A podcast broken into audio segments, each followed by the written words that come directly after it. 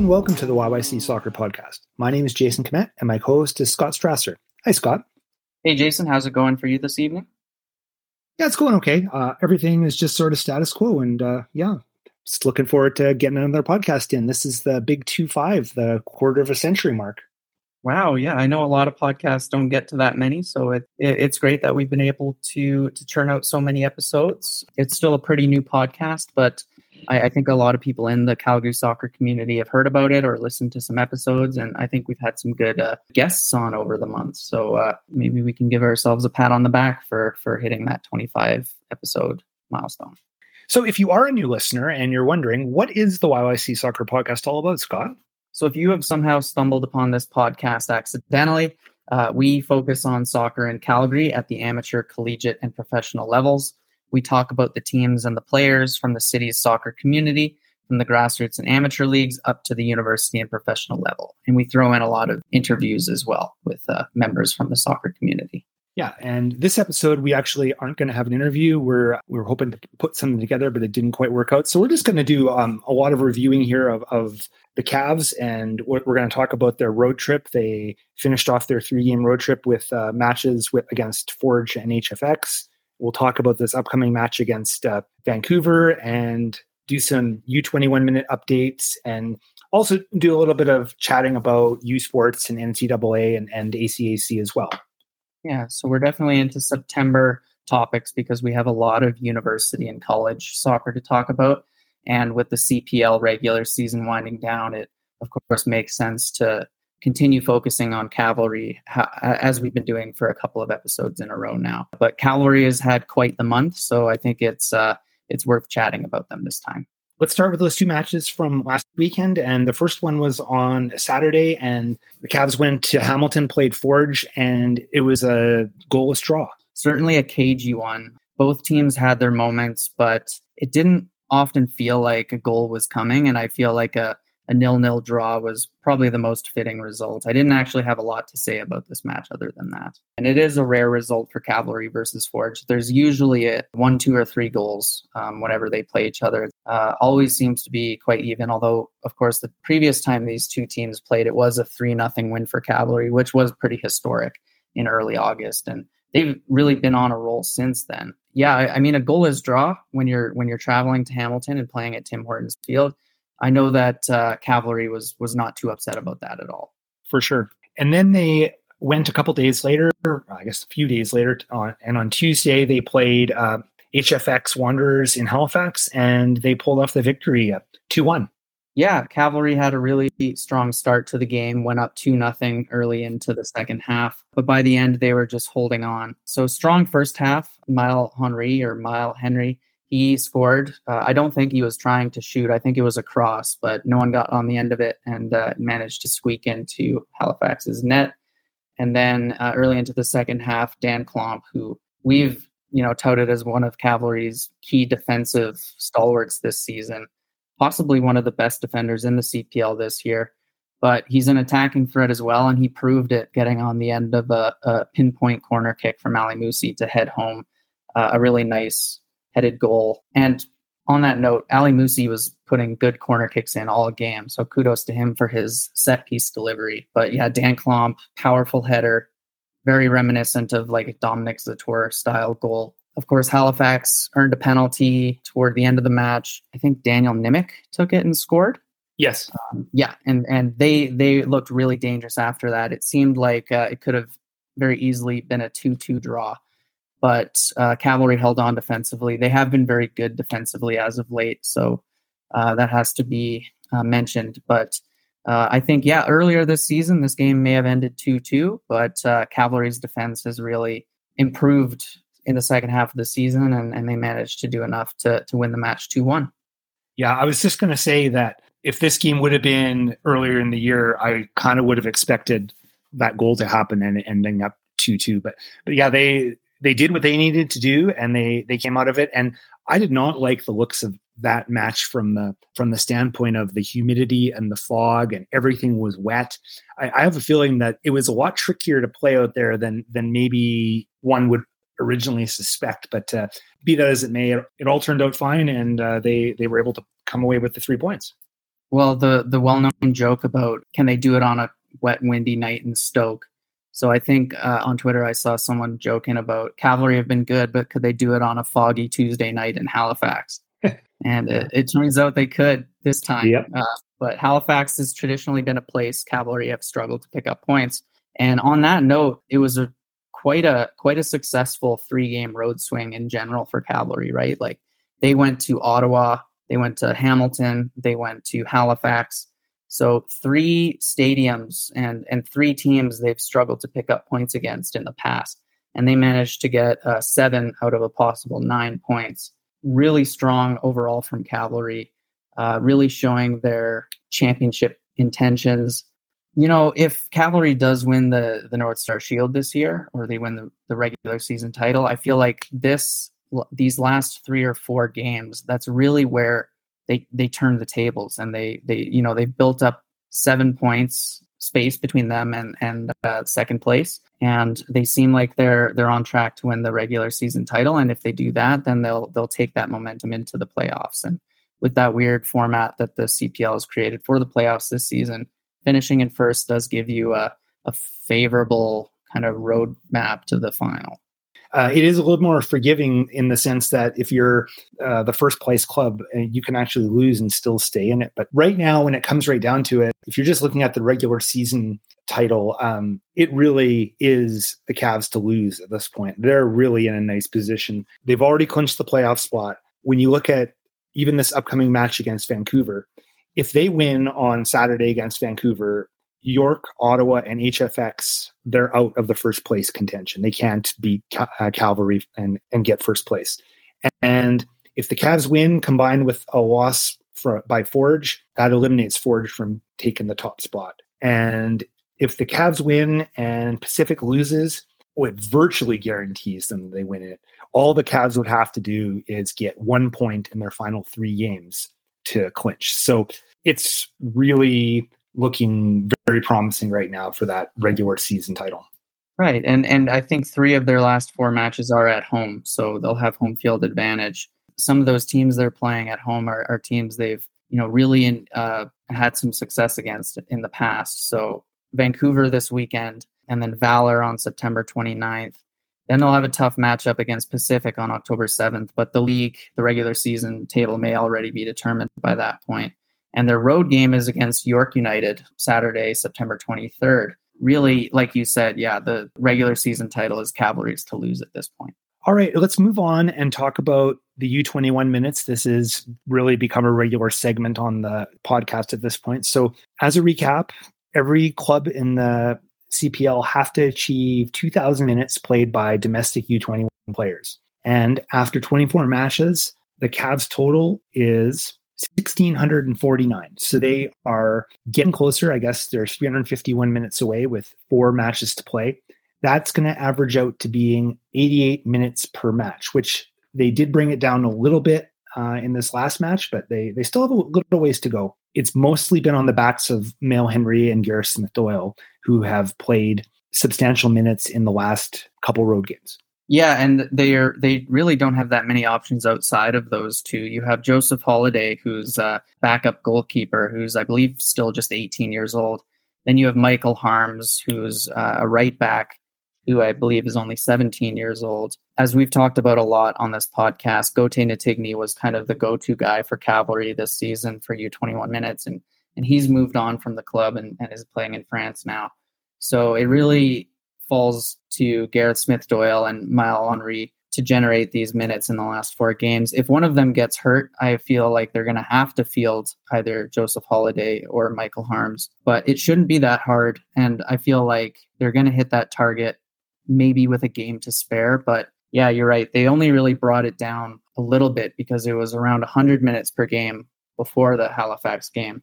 And now it's 88 minutes per game. So they really do have to be cognizant of, of this I did ask Tommy Wheeldon Jr. about U21 minutes in their last press conference. And I just want to read his kind of quote, his response verbatim. Um, I was curious. I asked him exactly how Cavalry was going to plan out the, the U21 minutes for the last five games at the time I asked him. And, and this is exactly what he said. So this is his quote It's an excellent rule, but you've got to use it strategically. I think you've always got to play the right players for the right game. We've always been one that's not necessarily in the top half of the U21 minutes, yet we've sold four of our U21 players. So we're obviously doing something right with them. And I think that was the purpose of this rule. It's not how many minutes you get, but how much quality you can get within those minutes. That's been our rule from day one, from Victor Loturi to Aribim Pepple to Mo Farsi to Goteh Ntignee. I think we've become the model because you can run out the table, and I think the highest two are Valor and Vancouver. No disrespect, but they're at the wrong end of the other table. So we'll do it like we've always done strategically. It's a little bit tight getting with four games uh, left in the season, but I kind of think they're going to be able to pull it off. And by the way, here's my uh, bold prediction for this weekend's match against Vancouver that uh, Michael Harms will be in the 18. I probably won't start, but I just I have a feeling that he'll he'll be dressed, and if the opportunity presents itself, he'll uh, he'll get some minutes. But that's I, I have no inside knowledge, but I, am just making that prediction. Mm-hmm. I think it's a fair prediction. I uh, I think he played well in the one game that he did get this season. So I feel like, you know, it's not too much of a gamble to put him on against um, a team that may not actually get to attack that much, depending on how the game goes. Vancouver is, of course, struggling this year. They're in last, Cavalry's in first, Cavalry's at home. You can expect Cavalry to be on the offensive for most of the match. But as we've seen, that might not be what actually happens. Yeah, I was thinking about Tommy's answer, and uh, I like what he said about how even though they're not generating that many minutes compared to some other clubs, particularly Pacific, I think one year Pacific had 10,000 U21 minutes. If you look at the U21 players that Cavalry has produced, they're the ones that have gone on to these, you know, better and bigger opportunities, right? All of them. Victor Loturi, Aribim Pepple, Mo Farsi, Goteh Ntignee. It seems like they have had a really good approach to the way they uh, they field their U21 players. And and give them opportunities to advance their careers and, and develop that experience. Quality over quantity, I guess. Let's go on and talk a little bit about uh, all the various different post secondary leagues playing right now. And we can start off with uh, U Sports. Um, there were a few big matches uh, this weekend in Canada West. And um, the first match I wanted to mention was on the women's side. Uh, the Dinos were facing MacEwan in Edmonton, and this was a big matchup between the top two teams in the division. And MacEwan did pull off the victory, um, 1 um, 0 on a goal from Calgarian Grace Maswala. The Dinos essentially dropped into second place, but they did also have a, on that road trip, they played the U of A and beat them up in Edmonton. So one win, one loss. They did fall out of the top 10 nationally, but um, yeah, it was a, that was a, a big match uh, against MacEwan and uh, those are two pretty powerful teams in Canada West, and, and they they weren't able to quite uh, n- nail it. So on the men's side, Mount Royal uh, faced uh, U of A, and this was uh, another big matchup to decide first place in the division. And U of A won uh, one 0 so they're now in first place. Mount Royal also played MacEwan, and they won. They hold steady nationally at number seven. What do you think, Scott? Uh, those are two pretty big matches. Yeah, definitely two early top of the table clashes in the Prairie division of Canada West. And then I think on the uh, men's side for the Dinos, they lost both games uh, on a trip to Edmonton. So that has been a rough start for them. They're still seeking their first win, and I think they're 0-3 and 1 at the moment. But the Cougars are are clicking. Uh, they're in second behind the U of A with a 4-1 record. I, I do feel like they'll be ruining that loss to Alberta um, considering they were at home. Uh, it was, I believe, a, a late goal, I want to say, that U of A scored. I, seem, I think you're right. Yeah. Yeah. And it was actually a, a former FC Edmonton player uh, who scored it, Marcus Velado-Tsegaye, if you remember him from the inaugural 2019 season. Yeah, oh yeah, that's right. I do. I do remember that name because it is a, a, a memorable name. Yeah, because he was he was young back. I think he was 17 in that inaugural season, so he'd be in his early 20s now. But looks like he's landed with the Golden Bears. Uh, and on the women's side, yeah, another kind of heavyweight battle in the Prairies division, maybe even in Canada West overall, uh, between the Dinos and MacEwan. It was always going to be a really good battle, and uh, you, I guess you could call it the Diogo Raposo Derby because he's coached both of those teams. but yeah, I mean, I was, I think I, I root for the Dinos, right? I'm a U of C alum, so I was disappointed to see they couldn't come out on top. But at least a Calgarian, you know, was able to to be the reason why, right? Grace Masala has had a great season and uh, she scored the deciding goal. So uh, she continues her uh, her stellar performance for MacEwan Griffins this year. And just to round out for the fourth team uh, in U Sports based out of Calgary, um, Mount Royal women's team they they tied Trinity Western in their only match uh, um, of the past weekend. Yeah, and it was a, a, morale booster, I would say, because it was actually a 90th minute equalizer. Uh, so there, as um, as we mentioned in a previous episode, they're playing in the in the Pacific Division this year, which I think is a tough challenge. You know, it's a lot more travel, it's a lot more you know bus and flying time, and I do think you know you're playing teams that can train outside all year round, and I think traditionally BC teams have, have kind of been stronger uh, when it comes to Canada West compared to the other provinces. But yeah, good a good way to finish off what, what is what was probably a tough match against the Spartans. Okay, let's move over to um, the college ranks. And this past weekend was the opening weekend for the ACAC season. We'll start off with the men, and there was um, an all Calgary derby between SAIT and Ambrose, and SAIT uh, won 2 0. And currently, the SAIT men are ranked third nationally amongst the college teams in the Canadian College Association. Then on the women's side, there was also the same derby, the the Ambrose uh, SAIT derby, and SAIT won 15 0.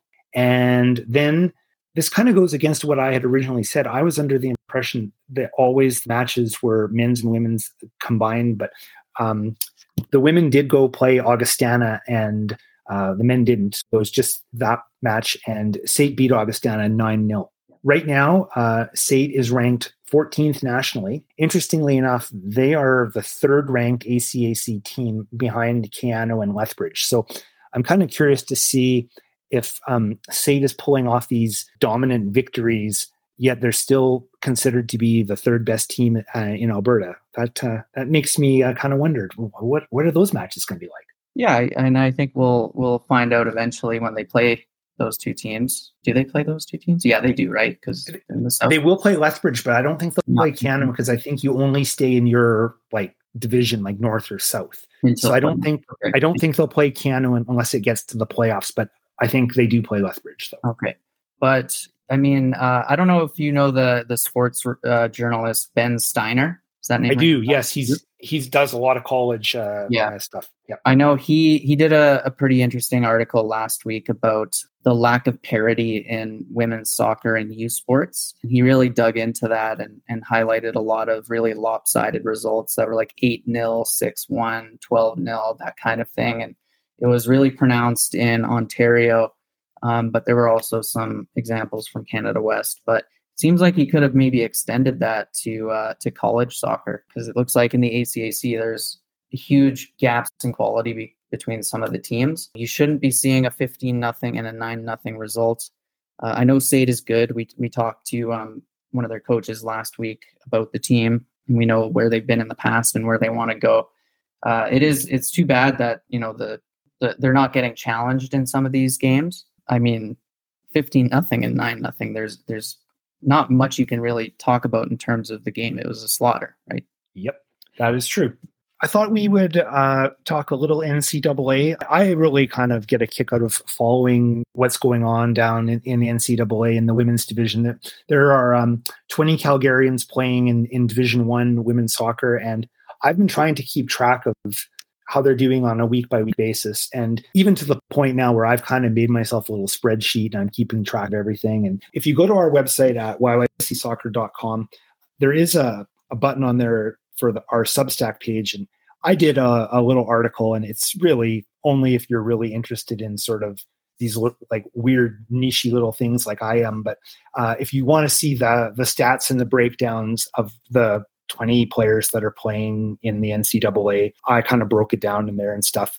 I guess if I want to really give you the real brief Coles notes of the 20 Calgarians playing, eight of them are playing for two different teams, Memphis and Maine. And uh, I think as far as how those teams are doing, Memphis is doing really well. And I think we kind of already know quite a bit about uh, Memphis, you know, Maya Jones and there's three other Calgarians on there as well. They're all playing regularly and uh, they're ranked 13th nationally, uh, and they've got a record of five wins and a loss. Maine also has the four Calgarians. They're all playing pretty regularly, and they leave their conference with a record of five wins and three ties. But they haven't been able to crack the the top twenty five nationally or anything. Mm-hmm. Yeah, the Memphis connection. I think we've we've talked about it. Yeah, Maya Jones definitely, but Grace Storty and Izzy Monk, and uh, the fourth one is escaping me. But it's, it's Anna Hauer. She's a okay. freshman. Yeah, freshman. Okay, because yeah, we um we know that they all played, for, or three of them played for Foothills WFC in the summertime, and they've been playing for Memphis, most of them for a while. So that connection is is pretty well established, right? And it's neat that you know there's this soccer connection between calgary and memphis of all places i i was surprised to see that it was 20 uh, that are playing in the ncaa i think that's a really impressive number and it it speaks to calgary's kind of growing reputation as a soccer city because I, I, I i tend to i know that some of the coaches in calgary have relationships with schools in in the us and a lot of players you know, when they're in junior high and high school, like that's their aim to get down and play in the NCAA. And it seems like more and more are doing it, which is great. Yeah, and I, am the first to admit I might be missing people off that list, but that I, I, do have that list together. And and if there's any other ones I'm missing, please feel free to reach out to us um, through our social media or, or um, leave us a message on, on our website, and uh, I would be happy to to track them. But yeah, it's uh, it's kind of interesting, and I'm kind of curious to see how, how Maine's going to turn out here because you know even if they don't turn into you know a top 25 ranked team, if they win their conference, that sends them to their um, national tournaments. So they do get the opportunity to, you know, get in there with all the really big clubs. So I guess we'll see what happens. But yeah, I think uh, it, it's kind of interesting story. Maine, in addition to having uh, four Calgarians, they they're chock full of Canadians. They've got a I can't remember how many Canadians overall, but a good chunk of their team uh, are from north of the border. Hmm. Do you know which club those four players came from? Were they all from the same club? Is it like their coach knows someone down in in Maine, and that's how that pipeline started. So, of the players, like two of them are the Schneider sisters, um, Mila and Emma, but they're both Blizzard players. They played for um, Blizzard in uh, League One Alberta, and they went through the Blizzard system. Uh, the other player who's playing a lot is Rebecca Grisdale, and she's from the Foothills program. She's actually a transfer. She did her freshman year at Memphis last year, but I don't think she really played very much. And and this year she ended up in Maine, and she's playing a lot. She's basically she's on the back line, and I think she's virtually played every minute as a sophomore. So it seems like from a playing time standpoint, it was a good move for her. But yeah, she's foothills as well. I think she played League One. Maybe she even played a mix of League One and UWS, but she was on the foothills team. The fourth player that's with me is Victoria Dungy, and she is a freshman and she was with Foothills League One Alberta this year. So, yeah, that's the connection there. So, of those four players that are with Maine, two of them uh, Foothills backgrounds, and, and, the the two uh, Schneider sisters are have Blizzard backgrounds. Okay, interesting. Uh, but like no, like I'll just reiterate, it's it's uh, neat to see Calgarians succeed uh, down in the states. Um, NCAA is is a tough nut to crack, and seems like a lot of Calgarians have successfully taken that route. And uh, yeah, I'm going to continue to keep my eyes on that over the uh, the next few weeks and and leading into the um, their uh, national tournament. And I think that pretty much covers it for this week. Um, Scott, is there anything else you want to add in, or I think I think we've uh, we we've hit a bunch of topics and uh, we we've filled the time even without an interview this week. Yeah, yeah, I think uh, it's it's a great time of of year to talk about Calgary soccer because we got the college teams going and we've got the uh, end of the regular season and the CPL to chat about, and, and Cavalry's obviously on a hot streak. Uh, I'm excited to to keep talking about these teams, and uh, hopefully next week we'll we'll uh, we'll get that interview or we'll get another interview in. I do plan to be at uh, Saturday's game against Vancouver at Spruce Meadows. It's been quite a while since I've been at a Cavalry game. So I'm excited to get back and see everybody for the first time and since probably early August.